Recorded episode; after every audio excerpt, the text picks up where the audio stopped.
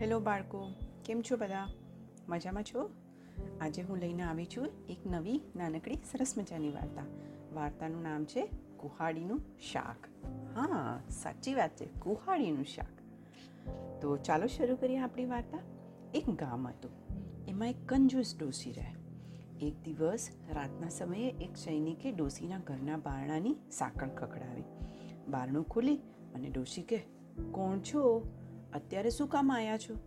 તો સૈનિક કહે કે, માજી, હું તો એક મુસાફર છું. આજની રાત મને ઘરમાં રહેવા દો ને. અને મને ભૂખ પણ બહુ લાગી છે.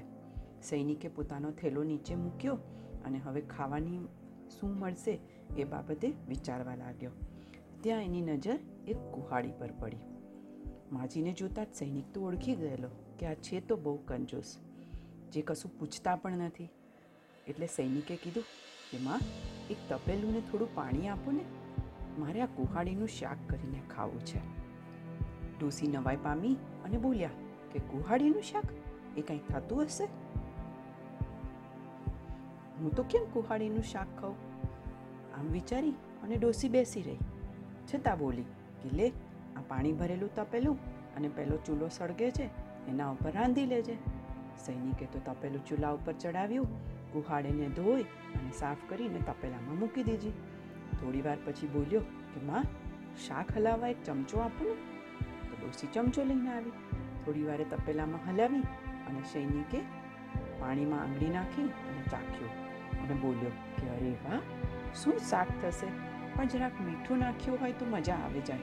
આ ફિક્કો ફિક્કો લાગે છે. તરત જ ડોસી ઊભી થઈને મીઠું લઈ આવી. સૈનિકે થોડું મીઠું તપેલામાં નાખ્યું ફરી ચાખ્યું અને એકદમ હસવા માંડ્યું. વાહ વાહ વાહ વાહ, શું સ્વાદ છે. જો આમાં ચાર, છ બટેટા નાખીએ ને, તો શાક તો બહુ સરસ બની જાય. ડુસી ઊભી થઈ અને બટેટા લેવા દોડી. અંદર આવી, કટકા કરી અને બટેટા નાખ્યા. ડોસીને તો હવે તો ખરેખર આમ મજા પડી ગઈ હતી, હા, કે આ સૈનિક શું બનાવી રહ્યો છે. સૈનિકે ફરીથી અંદર ચમચો ફેરવ્યો. થોડી વાર પછી ફરી પાછો ચાખવા લાગ્યો. અને આ, હા શું શાક છે? પણ માં, જો એમાં થોડું ઘી, થોડું તેલ, થોડા કાંદા, આ, હા હા, આ બધું નાખીએ તો મજા આવી જાય.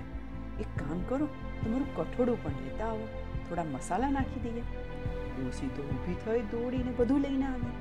સૈનિકે જરૂર મુજબ બધું તપેલામાં નાખ્યું, પછી બરાબર ચડવા દીધું.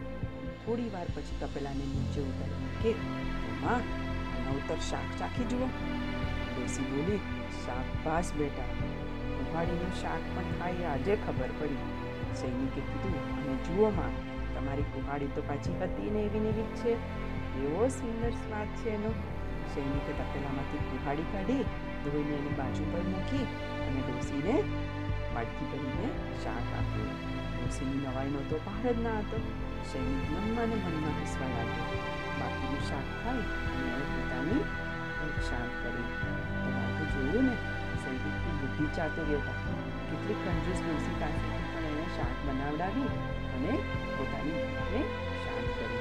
તો ક્યારેક કોઈ પણ પરિસ્થિતિમાં કોઈ પણ લોકો સાથે કેવી રીતે રહેવું તે આપણને સૈનિક જ શીખવાડી શકે છે. ખરું ને? ચાલો બાળકો, કાલે ફરી મળીશું એક નવી વાર્તા સાથે. ત્યાં સુધી બધાને goodbye good night and do take care of yourself